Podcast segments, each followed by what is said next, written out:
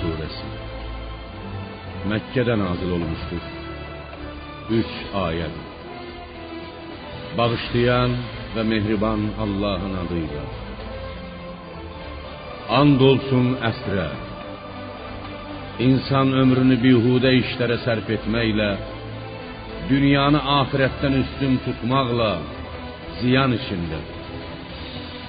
Yalnız iman gətirib yaxşı əməllər edən, bir-birinə haqqı və səbri tövsiyə edən kimsələrdən başqa. Belələri cənnətə nail olub əbədi səadətə qovuşanlar.